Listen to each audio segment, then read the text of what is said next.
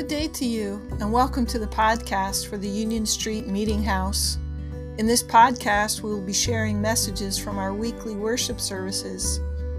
Union Street Meeting House is a Christian ministry that introduces people of all ages to Jesus Christ and recalls those who once knew him back into an intimate, vibrant, living relationship with him. We are a house for Christian fellowship and personal growth. You are always welcome here at Union Street Meeting House. Let's go into this week's message right now. Well, good morning, everybody. Good morning. Uh, goodness, aren't you glad for summertime? My goodness, these long days, I love it. Oh, it's wonderful, wonderful, wonderful. Oh, thank the Lord.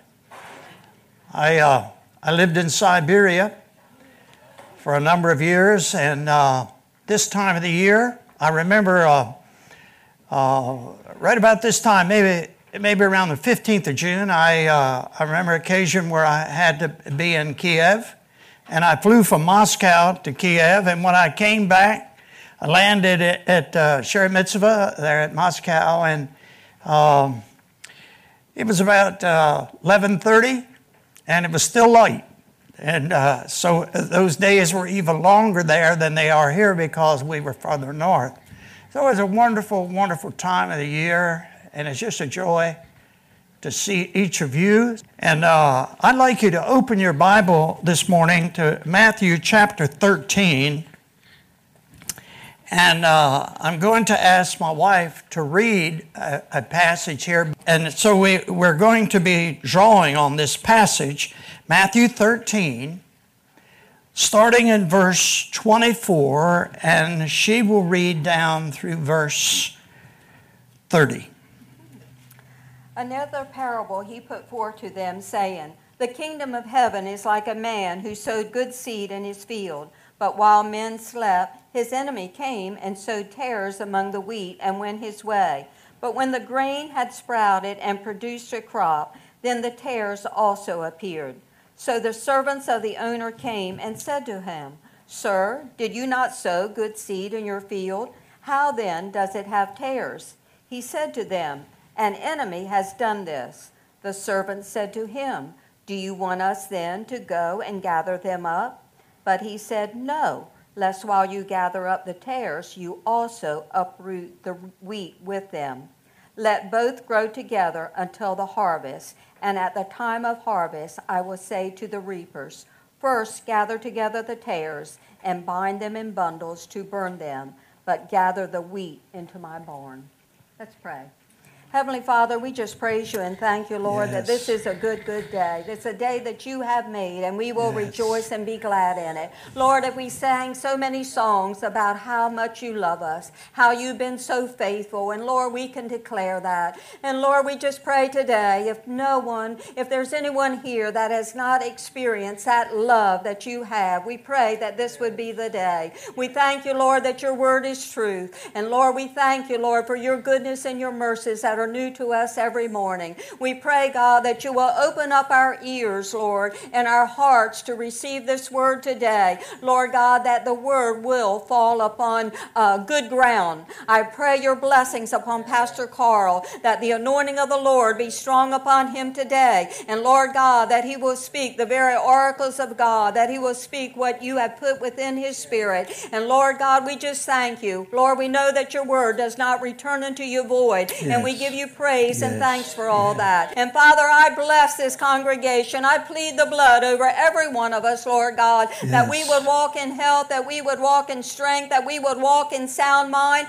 that we would walk in joy and peace and the victory, Lord God, knowing that we are victorious in your word. We thank you for your word, that it is life to our flesh and health and strength to our bones. So we give you praise and thanks for all that you're going to do here today. In your precious name, name we pray. Amen. Praise the Lord.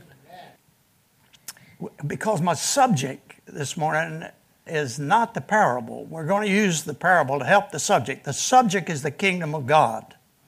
It's a subject that I believe the Holy Spirit is, is emphasizing in this hour. Uh, after the turn of the century, and we entered into uh, the this century, the Holy Spirit had of the last century, the 1900s, the 20th century, had poured out of the Holy Spirit, and many scholars considered that century to be a century of the Holy Spirit. Last Sunday, Pastor Bill ministered to you about the Holy Spirit. It's Pentecost Sunday. It is crucial that we um, honor and uh, hear the voice of the Spirit. Jesus said seven times, He that hath an ear, let him hear what the Spirit is saying to the churches. And so this is, this is important to us. And so we want to focus now after we've had such an outpouring, and all through the 20th century, we had the greatest evangelism probably of any century on the earth. Uh, Billy Graham was one of the evangelists that we all know. There were other powerful men and women that covered the world, and how marvelous, how marvelous it was, and we could tell those stories. But we, I don't want to go there except to say evangelism was a great issue. 1954, the Southern Baptists, who had more evangelists on the field than any other denomination, had this uh, motto. It said, uh, a million more in 54.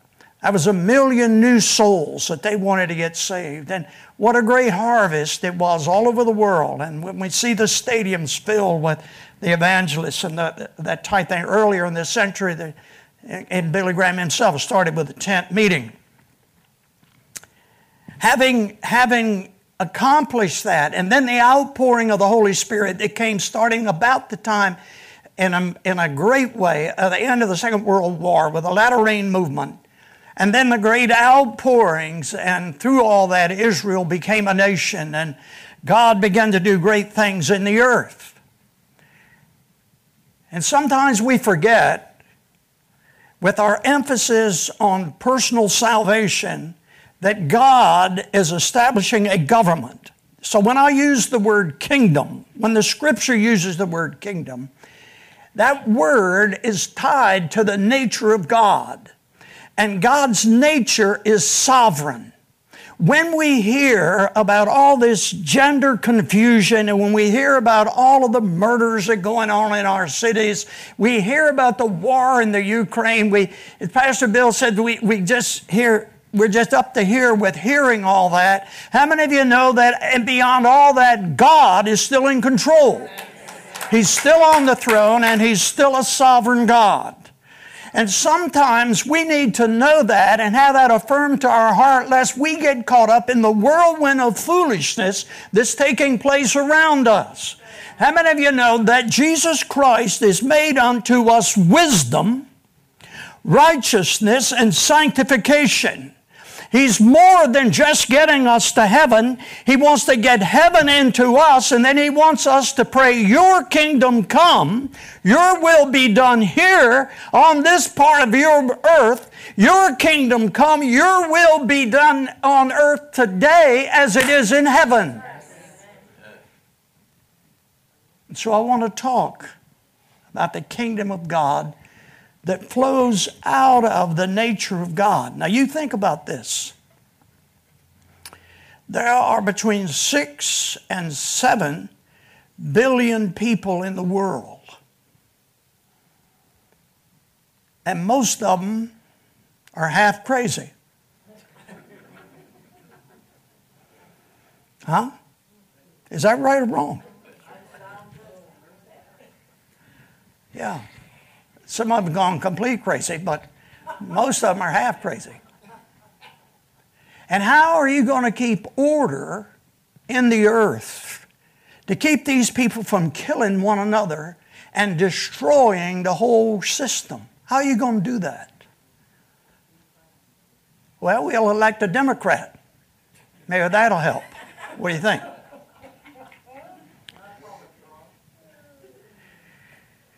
God is a God of government. And the interesting thing is that prior to the flood,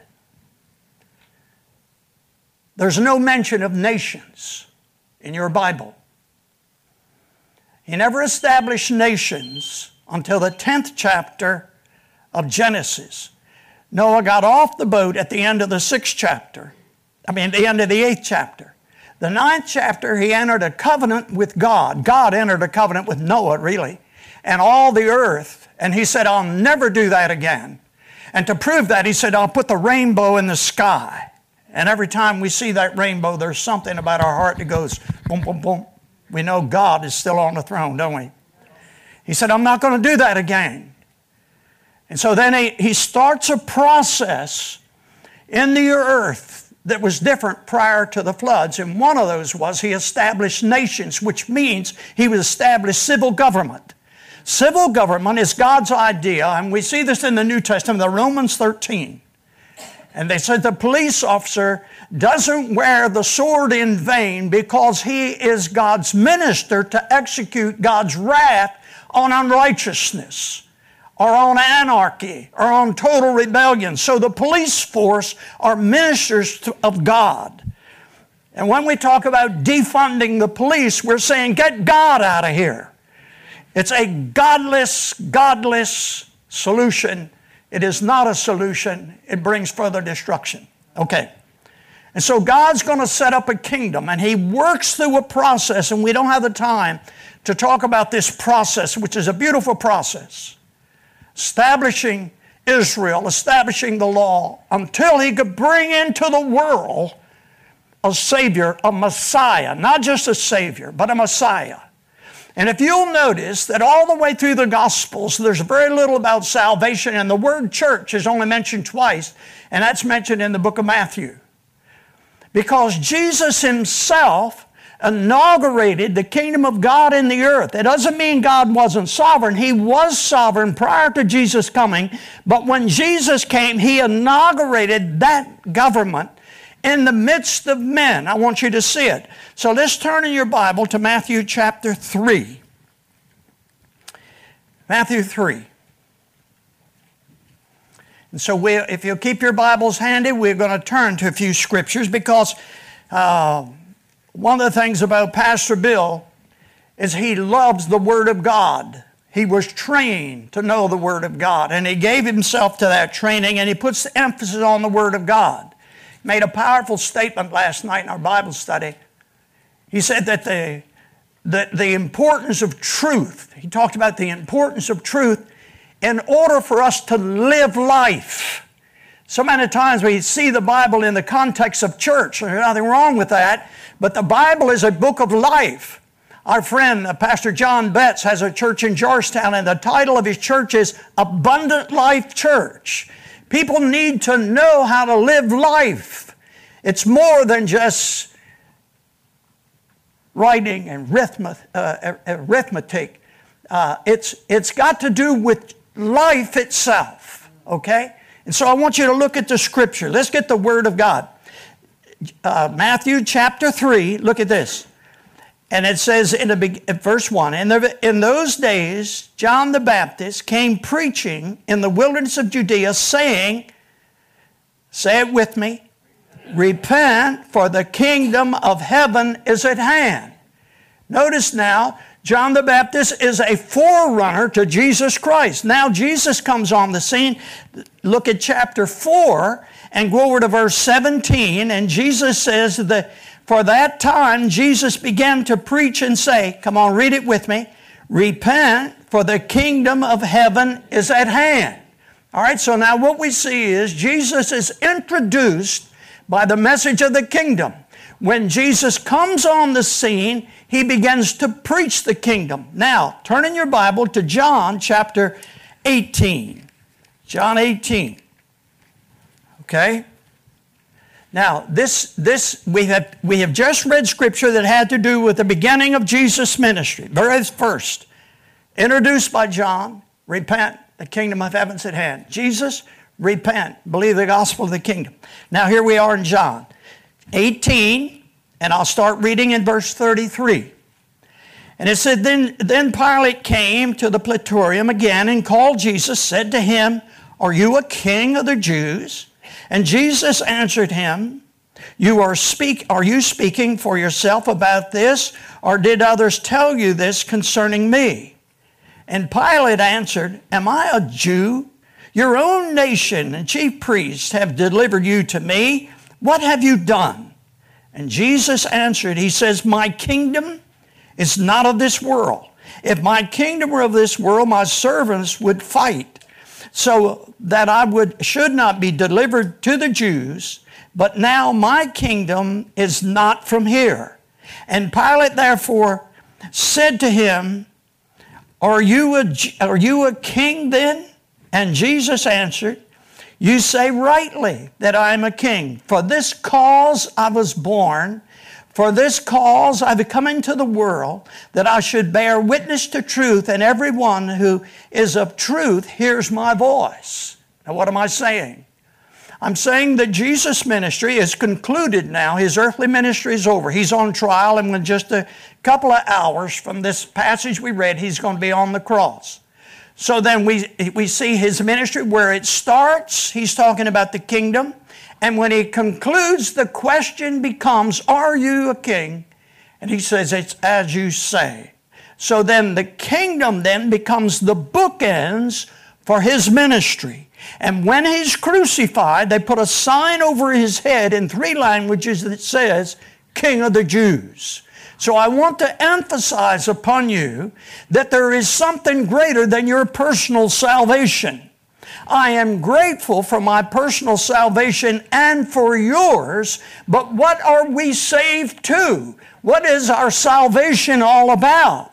The fact is, Jesus came and inaugurated the kingdom of God in the earth. He ascended into heaven, sent the Spirit of truth into our hearts, whereby we cry out relationship with God and we call Him Father. From that point, we go forth as the children of God, ambassadors for the kingdom of God. Now, that's our responsibility here. It's not just being, I'm good to my neighbors, the golden rule and such. Of course, that's important. But there's a big issue at stake. There is a stake that's so important that if the Lord said to you, give it all away, then we would give it away. Because we have a kingdom that will not fail, it shall remain forever and ever. The earth shall melt with a fervent heat and pass away, but there'll be a new heaven and a new earth, and God shall reign gloriously forever and ever. Can somebody say amen? So let's look at this parable. Matthew 13. The man went out to sow. And it says that he sowed in verse 24, he sowed good seed. But while men slept, the enemy came and sowed tares among the wheat.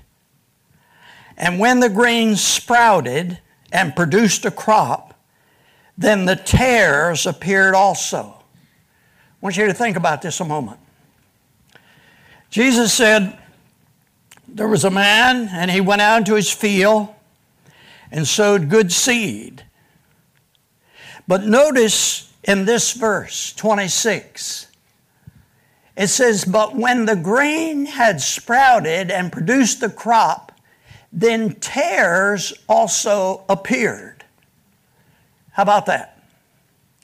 So, what that means is this. Let me ask you a question first. What, what do you what do you think about the hour in which we live? Do you think it's possible that we're living in last days?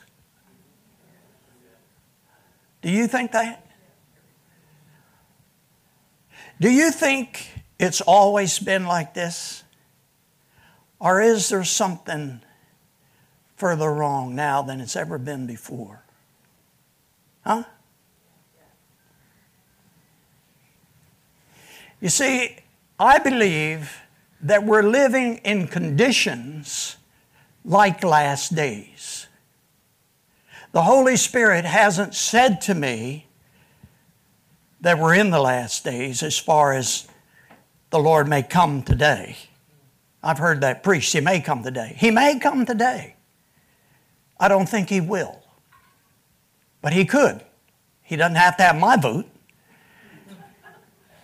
But there's something way wrong. We just gone through COVID.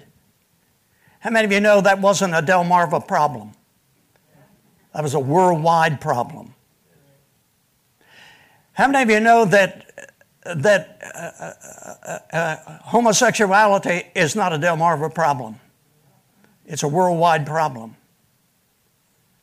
I'm talking about worldwide. There's always been pockets of problems.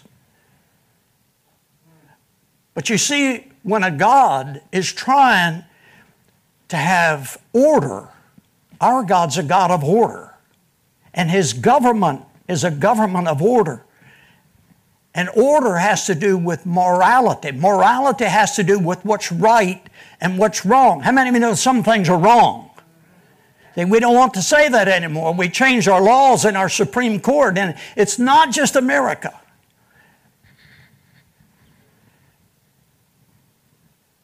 So I believe we have the conditions that meet for end time. Now, if that's true, if that is a fact, and I think that we're in that stage, and I think these next 15 to 20 years are going to be very, very difficult. Are you prepared for the harvest? I'm not asking you, do you think you'll go to heaven? Because if I were to ask you that, I think everyone in here would agree with that. You see, some years ago, I think it was in the early 70s, uh, I was attended a Methodist church, and so were uh, I was had, had, I was married, but my parents were attending that church, and there was a, a the film The Hiding Place was just put out, and uh, the Methodists, uh, which we were familiar with, was putting an emphasis on everybody needs to go see The Hiding Place, that you need to see this film. And so our family, we went to Salisbury, and uh, they didn't have a theater here showing it, so we went to Salisbury to watch The Hiding Place. And all of you, all of you are familiar with it, yeah? All of you have seen it or, heard it. You're familiar with Corrie ten Boom. And when that service was over, or the movie was over, Corrie ten Boom then showed up on the screen, and she said these words. She says, There is a problem among the pastors of the American church. And she said, You are preparing people to go to heaven. And she said, That's good. She said, But you are not preparing people to suffer like we have had to suffer in Germany. And said, You're going to have to prepare people to suffer. Now, I came here with the intent this morning to encourage you. That is not a encouraging phrase. I understand that. All right? And I am distressed when we shut our churches down because of COVID. Now, that may not bother you, but it bothers me. It bothers me a lot. We shut our churches down I want to just make a point. And we shut them down because we said we were following the science. Okay? Now, I am not critical of science. But for science to function, you have to have observation and you need to be able to, to evaluate it or measure it or determine it. It's called empirical knowledge. How many of you know you cannot put God on a scale or in a test tube or under a light?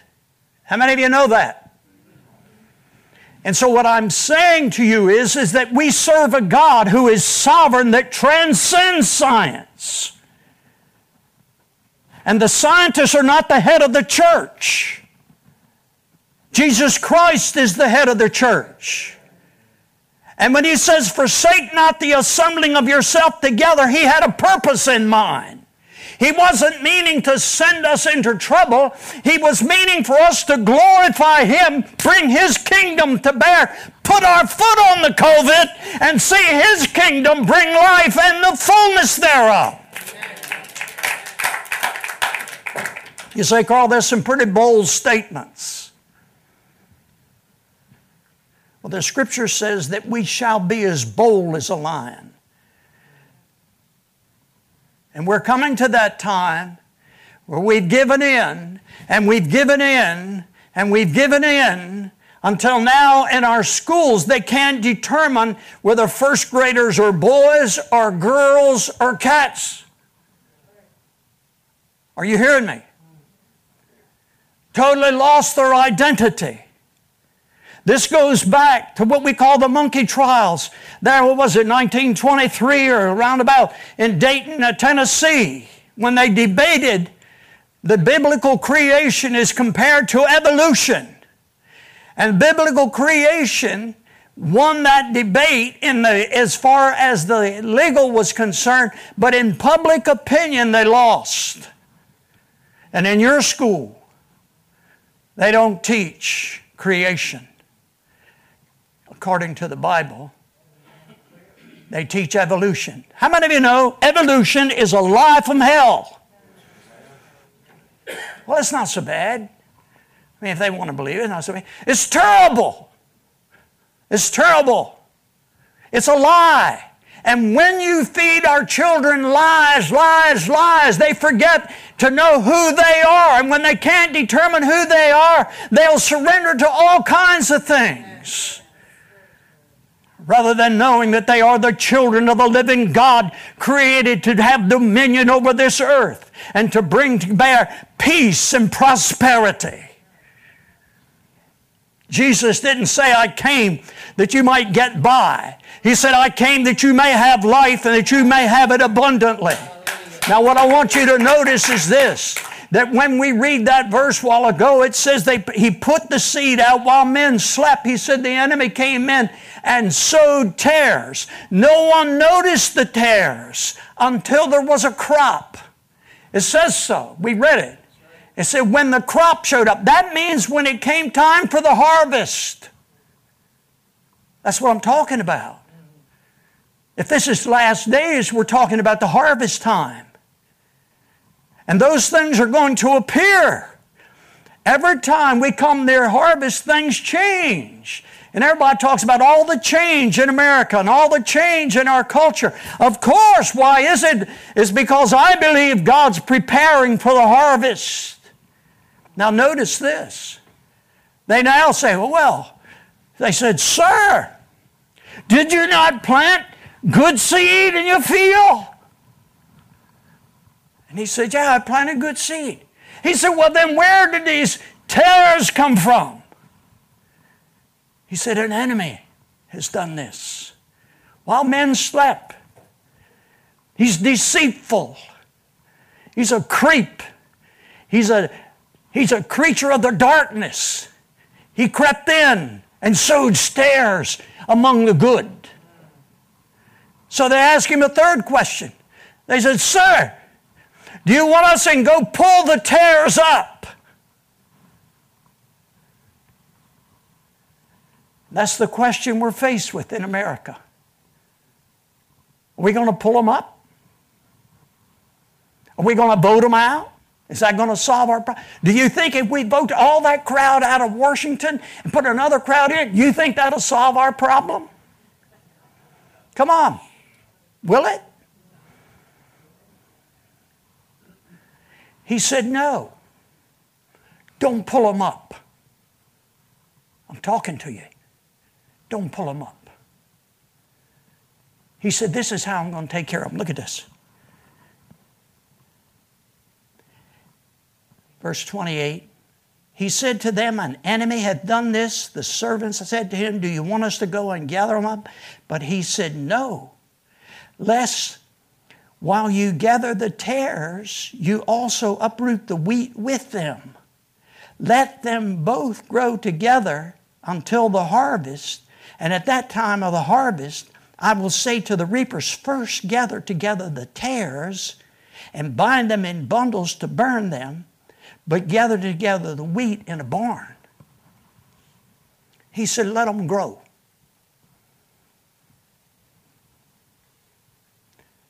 You see it? You see,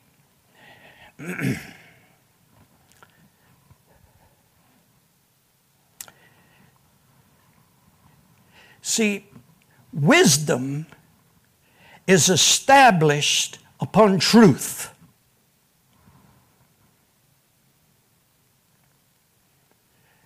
And I think that we've done a good job of that. We've studied our Bibles, we've had Bible studies, we have talked about it, we have discussion groups, we've worked with I think we've done a good job establishing the truth.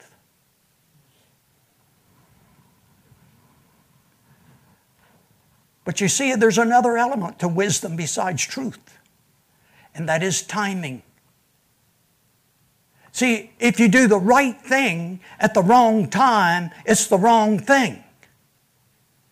See, you don't go out to plant corn in October. You don't even go out to plant corn in July. That season's over.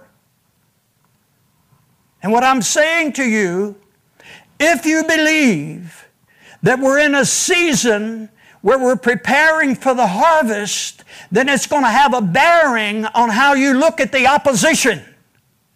There's always a command for us to pray for those who are in authority that we may live a quiet and peaceful life. But when we're praying for them and they're killing all these crowds every week by killing them in the schools, killing them on the streets, etc., etc., something's wrong. And God is saying something else to us. See, we believe. We believe that this Bible teaches the way of life.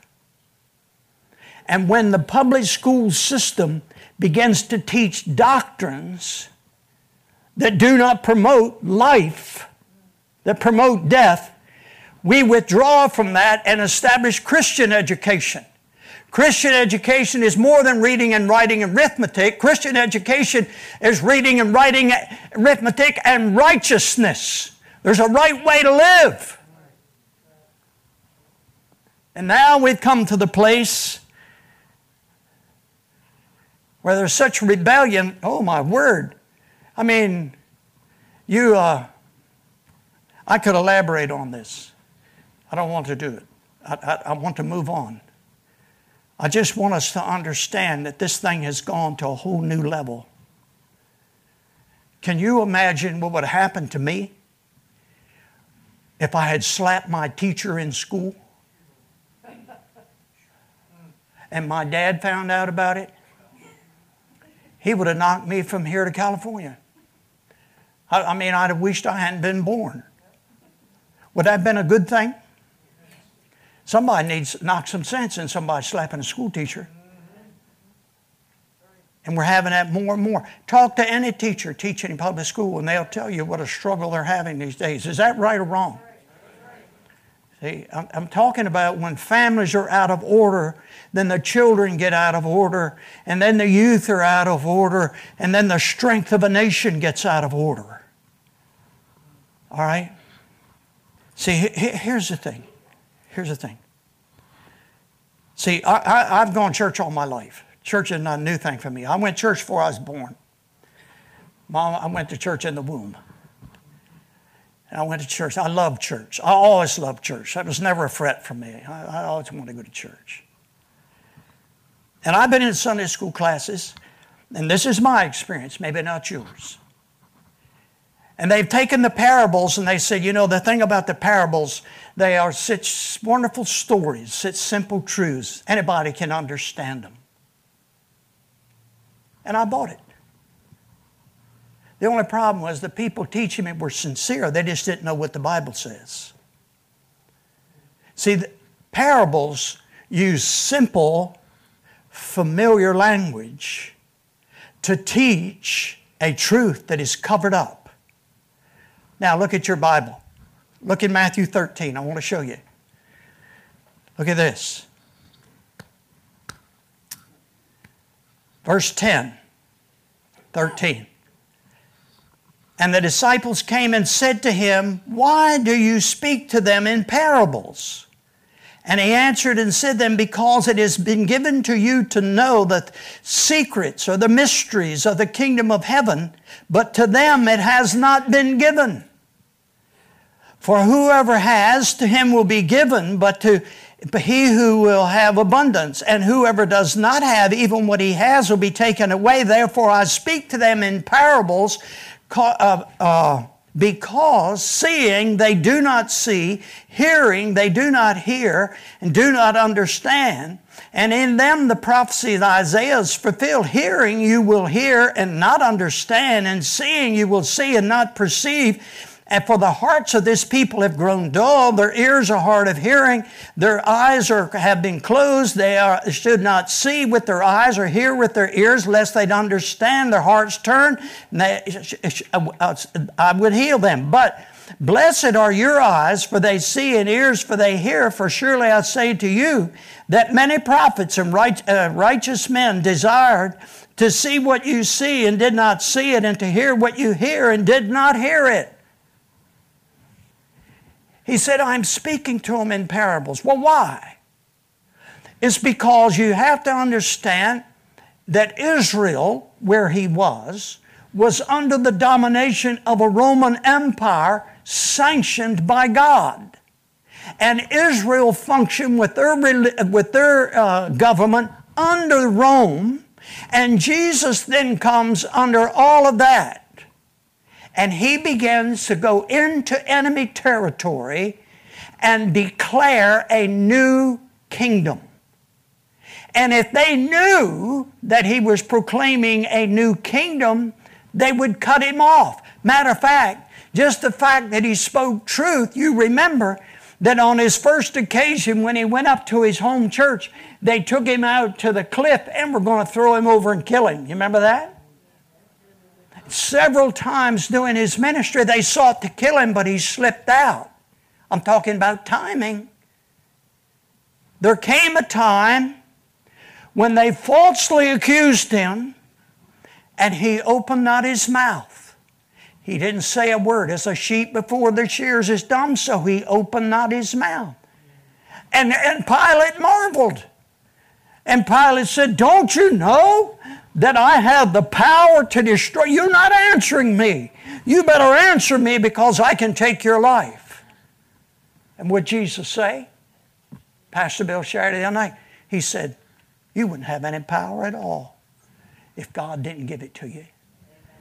How many of you know there'd be no power in Washington if it weren't a gift of God? There would be no power in the United uh, uh, Nations if uh, any. You got the picture? Jesus is building a kingdom right under the enemy's nose. They're religious people, they got the law. They don't know what he's talking about. Notice what happens. Look over in verse 36. Verse 36 And Jesus sent the multitude away and went into his house. And his disciples came to him, saying, Explain to us the parable of the tares. Now, if it was so simple and if it was so plain, they wouldn't need an explanation. They lived there, they knew what was going on as far as how to grow wheat and stuff. Yeah? But they didn't. Notice, wait while you're there, notice this. Uh, notice verse 18. Well, in verses 3 through 9, Jesus has taught the parable of the so- soils, four kinds of soil. Okay? Now look at verse uh, 18.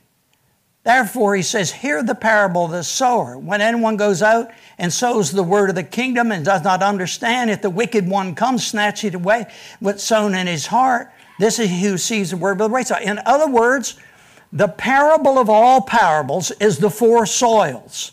That's the key. That's the watershed parable. If you understand that parable, you're on the way to interpret other parables. And Jesus now is taking that simple parable and he's interpreting it for them. This is what he's going to do in this parable that we're talking about, the wheat and tares. He's interpreting it. So let's look at it. Let's look at verse 37.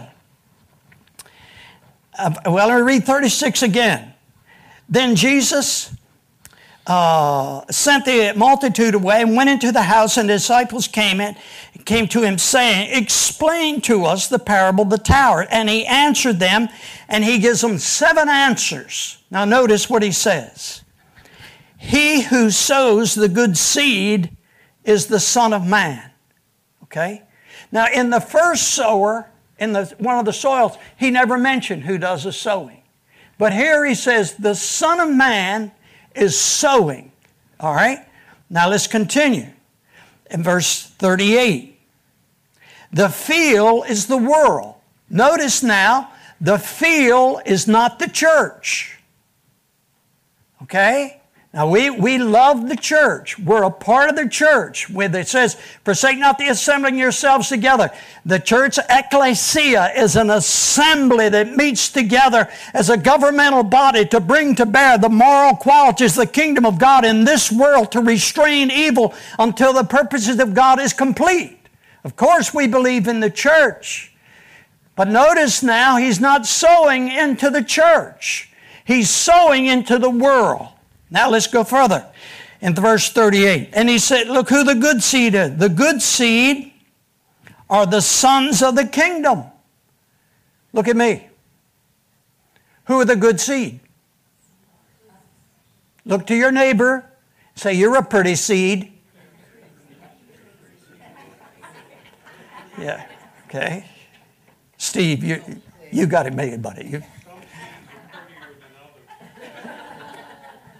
All right, you got the picture? You're it. You're it. If God is going to do anything in Milton, He's going to do it through you. He's put you here for this purpose.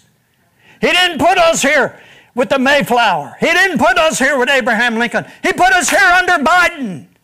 And He's given us a responsibility to bring to bear the kingdom of God. Good seed, that's what you are. You're good seed. Yeah. Look to your neighbor and say, You're looking good.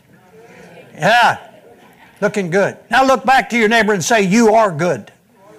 Yeah. Look back again and say, You serve a good God. Yeah, yeah. Goodness and mercy shall follow me all the days of my life, and I shall dwell in the house of the Lord forever. Can you say amen? Yes. You are the good seed. I thank God for you. I know some of you. I know some of the stuff you've been through. For some of you, I don't know, but you've been through stuff too. Is that right, Steve? Right. You believe it. And you're still serving Him. You're still saying, I trust the Lord. Pastor Bill been through it three ways and backwards. He says, I love the Lord more today than I ever loved Him. Yeah.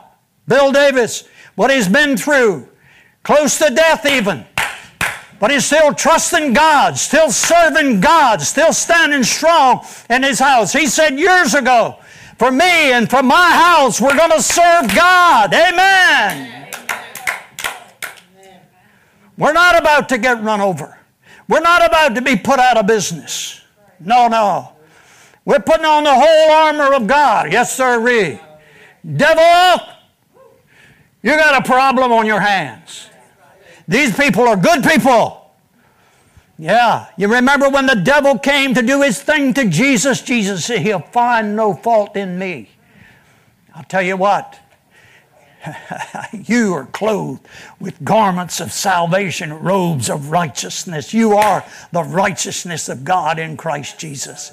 Blessed be the Lord. Yeah. You're the good seed. He said, This is how the kingdom works. He said, You're to be a witness.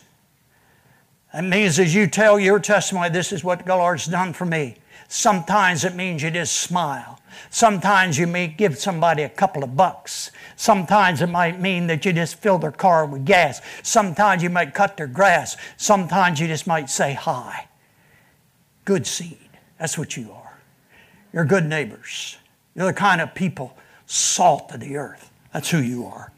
Look at this. Good seed of the sons of the kingdom. That's you.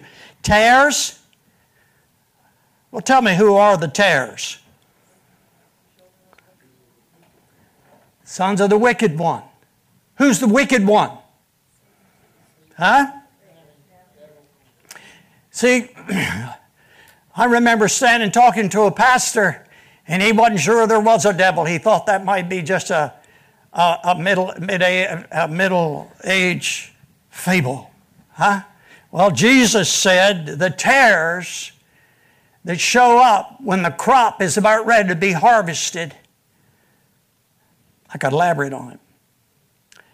Verse 39 The enemy who sowed them, who is it? Yeah. So I want you to know he'll sow anywhere he can. He'll sow right in your house. You better watch out what's coming in on that tube. You better watch it because he is after you. And he's after your kids and your grandkids. And sometimes you just have to get rid of it. I, I, I my boys loved, oh, great day. Is that program used to come on and kids loved it? I can't think what it was. All the kids watched this cartoon type thing. I don't know what it was. Huh? Sesame Street. That's it. Oh, they love. I love football. They love Sesame Street. And I've, I've seen my boys sit right to the table eating, watching Sesame Street, getting ready for school. And I said to myself, this is not going to work. It didn't. So I got rid of my television. I talked to the boys about it. I said, listen, this is not going the right way. I'm watching too much football. You're watching too much Sesame Street. How many of you won't get saved on Sesame Street? Yeah. So I got rid of my television. Well, my wife's parents thought that we were going to move back in the dark ages. So they wanted to give us a television. So we, we turned them down, hurt their feelings. Then my folks wanted to give us a television. We turned them down, hurt their feelings. But we did without it. And we never had a television again till after I graduated from high school and the boys left home. And we, we brought a television into our home. And uh, the reason we did, my wife got sick and with a back, big back, back problem. And so we had it so she could get some distraction from the pain she was under for that season. And we stay, but we, we don't watch certain things. Okay? Because the devil is going to plant bad seed. That's what Jesus is saying here. He's going to put the tares in. That means that where you work is very important. That's your ministry. And when you work there, all them people planted around you have been planted there by the devil, and they, they don't want you to talk about Jesus, but you just go ahead and do it anyway, in your way. Don't be foolish. Be wise, wise as serpents. All right, you got it? See, say, I wish I could just work with a Christian organization. I have worked for Christian organizations for about 50 years. How many of you know the devil gets in there sometimes too? Yeah, you got the picture. You, you're good. All right, now look at this. Verse 39 The enemy who sowed them is the devil. Okay?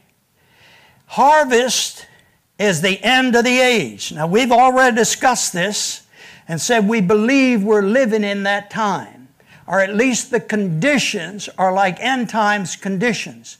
Let me qualify that just a moment. I remember as a boy that we did not have during Second World War, we did not have electricity in our home. We was on a farm right here on Route 1.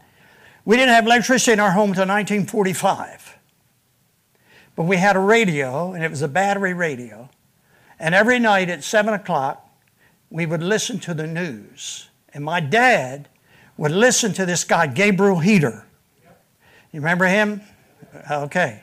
Gabriel Heatter talked about second what was going on, Second World War. And the turning point of Second World War was a city that became named Stalingrad. It had been Volgograd. Grad in Russian means city. Volga is the river Volga, so it was a city on the Volga River. But they named it, uh, during the Second World, they named it Stalingrad. And that was the turning point.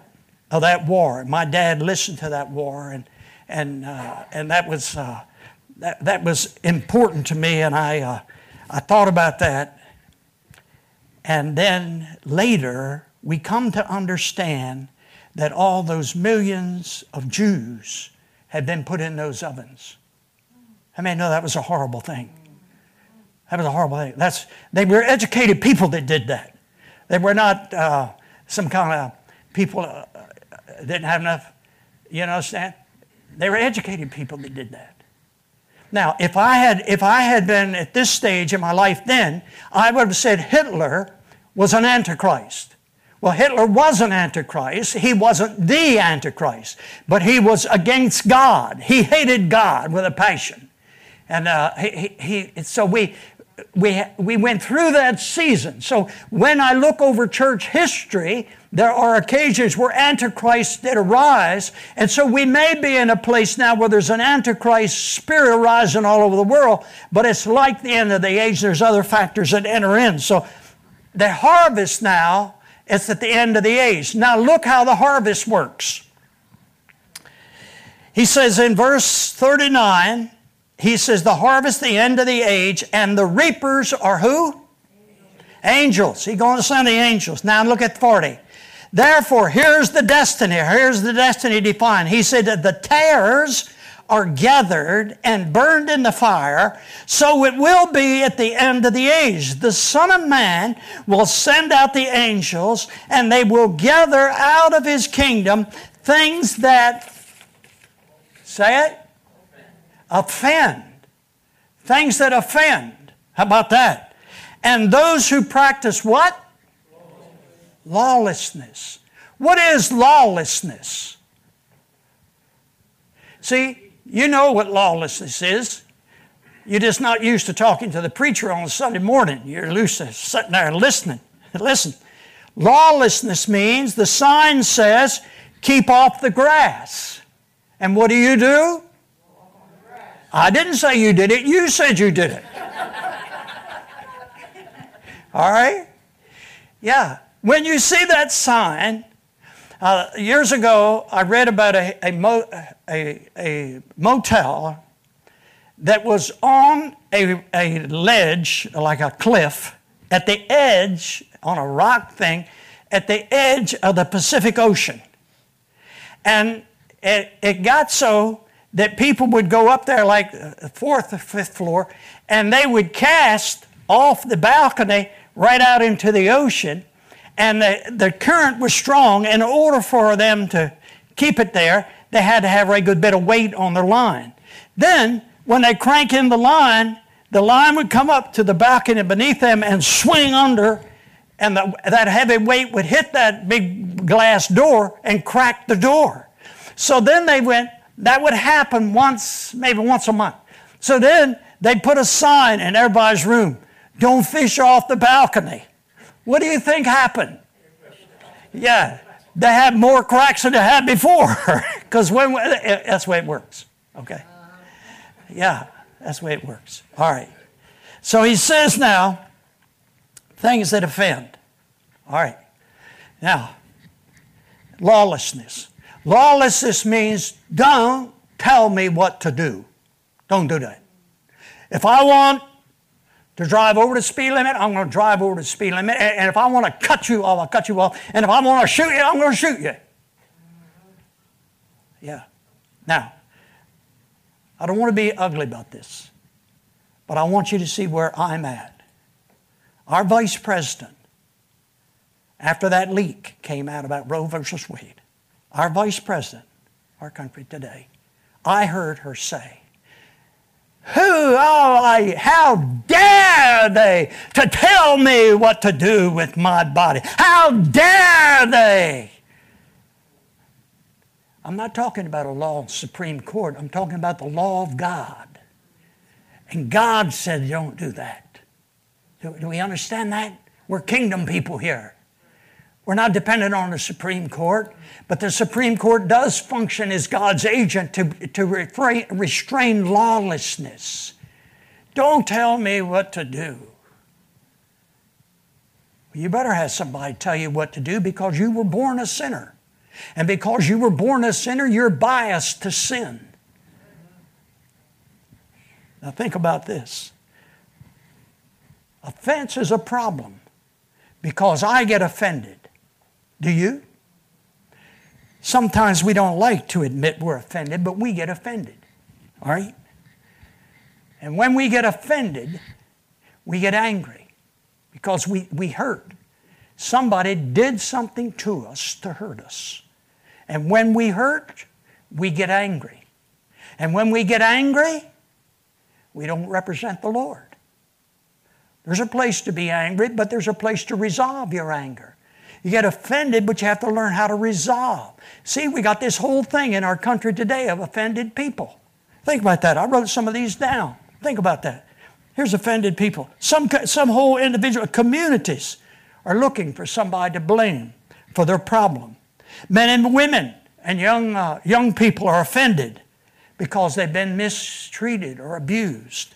Minorities are offended because they feel they've been discriminated in our colleges and universities and marketplace, okay? Older white men feel offended because they've been treated with disrespect and objects of scorn because they blame for social problems. So everybody's offended. And it's even on the news. You listen to Fox News. I listen to it once in a while. Well, they talk about how much hate there is in the world. Where's that come from? That comes from hurt.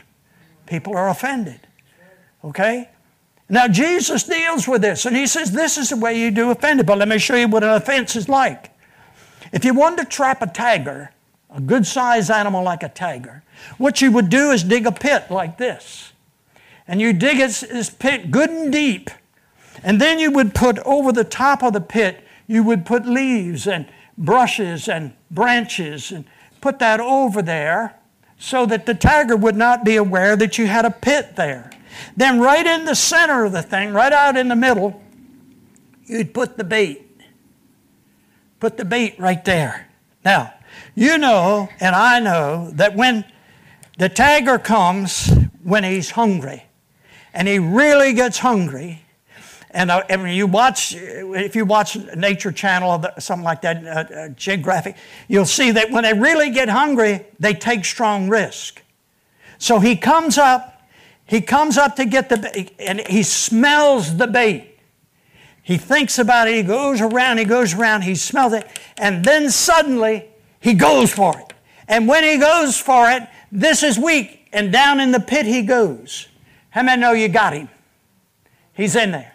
All you got to do now is come, clear the rest of the brush out of the way, and then you can, if you want to kill him, put your spear in him. You got him. You got the picture? All right. Now here's what happens. You're coming along in life, minding your own business. You go to Philadelphia because you want your kids to see the Liberty Bell. You go down around the main street, down around the corner, and you, you get your car gets shot with a drive-through with drive-by shooters. And here you are, you're minding your own business. You got your own family, and so man, here's what happens. You are so angry because this is going to cost you a bunch of money, and you wind up, bam, you're in the pit. Now, how are you going to get out of that pit? You say, Well, I'll tell you what I'm going to do. I'm going to pick it, bless God, and I'm going to get some people on my side, and I'm calling them Saints for Justice from Milton. Bless God. And we're going to go here and burn the post office down. Maybe, maybe we'll burn down the police station. And maybe we'll beat up some cars. We'll, yeah, that's how we're going to. How many know Jesus didn't do it that way? I'm talking to you this morning. I'm saying that we have a power. Jesus said, forgive them. And Peter said, How about if I give them seven times? Would Jesus say? Isn't it interesting when we hear about all these different things, Black Lives Matter and all that, when we hear about all of that, we don't hear anything about forgiveness. Why? Because no one is willing to pay the price. So Jesus is on the cross. It's not his fault. They have done everything they can, nailed his hands, put in the nails in his feet, blood's running everywhere. And he said, Father, let them have it. Could he have? Could he have called down enough angels to wipe out the whole nation? He said, Father, forgive them. And he said, They overcome by the blood of the Lamb, the word of their testimony, and what's the last one? And they love not their lives unto death. You sold me a soldier who's not willing to die, I'll show you a coward. He's not going to stand and break down the enemy. Jesus is going to take out all these things that offend us. All of this sexual disorientation, all of the lies, all of the hunger for power, and all of that, Jesus is going to take it out at the harvest. He says He is. He said, I'm going to take out everything that offends, I'm going to take out all lawlessness. Now, the question is do we want to go with that crowd? Or are we going to stand faithful as His ambassadors? He says this thing is going to deteriorate to where I get so fed up that I'm going to send strong delusion that even the elect will, will, buy, uh, will believe the lie if I didn't cut the time short. Now, what am I saying to you? I'm saying that I believe we're headed in to some real opposition. And you better know who you are, and you better know who your buddy is. If the devil can get you by yourself, he's going to nail you to the wall. We need one another. That's what this congregation is all about. That's what Pastor Bill's life is all about. Is we believe that Jesus is calling together a people not to just go to heaven, but to bring the kingdom of God to bear here. A people whose lives reflect his character. And so it says this Therefore, as the elect of God, you are the elect of God. He has chosen you. You didn't choose God, He chose you. As the elect of God, holy, you are holy because the Lord has made you holy. You are indwelt by a Holy Spirit. You are holy and beloved. You are loved of God. He loves you. Okay? He said, therefore, as the elect of God, holy and beloved, put on, put it on. It won't be natural.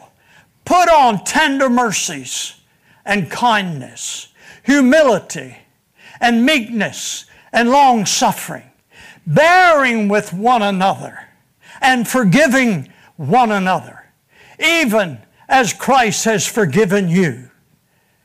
Let the peace of God rule in your heart and be ye thankful. Be wise. Singing, teaching one another, and admonishing one another in psalms and hymns and spiritual songs. Singing with grace in your heart unto the Lord. And whatever you do, in word and deed, do all in the name of the Lord Jesus, giving thanks to God the Father through him. Colossians 3, verses 12 through 17. We're here, empowered to make a difference. And if we're going to make the difference, we need one another. And Jesus wants us to make the difference. Pastor Bill wants to make the difference. Pastor Tim and you do too.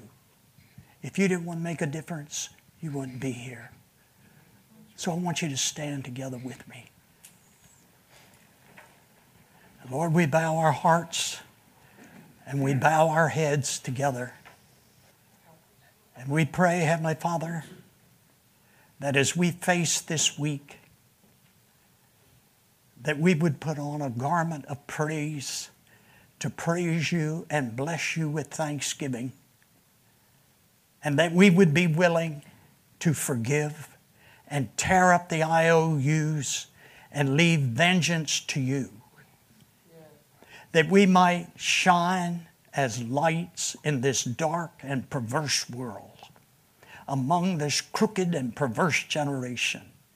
And Lord, we don't know when Jesus is coming back, but we know this. If you will help us, we together will be a witness to your loving kindness, to your holiness, and we will worship you in the beauty of holiness. We love you, Lord, because you first loved us. And I pray now your peace upon every person here, and that the joy of the Lord would bring strength to overcome every obstacle that we face this week in the name of Jesus. Amen. I want you to turn, hug a neck as you're dismissed. Bless you.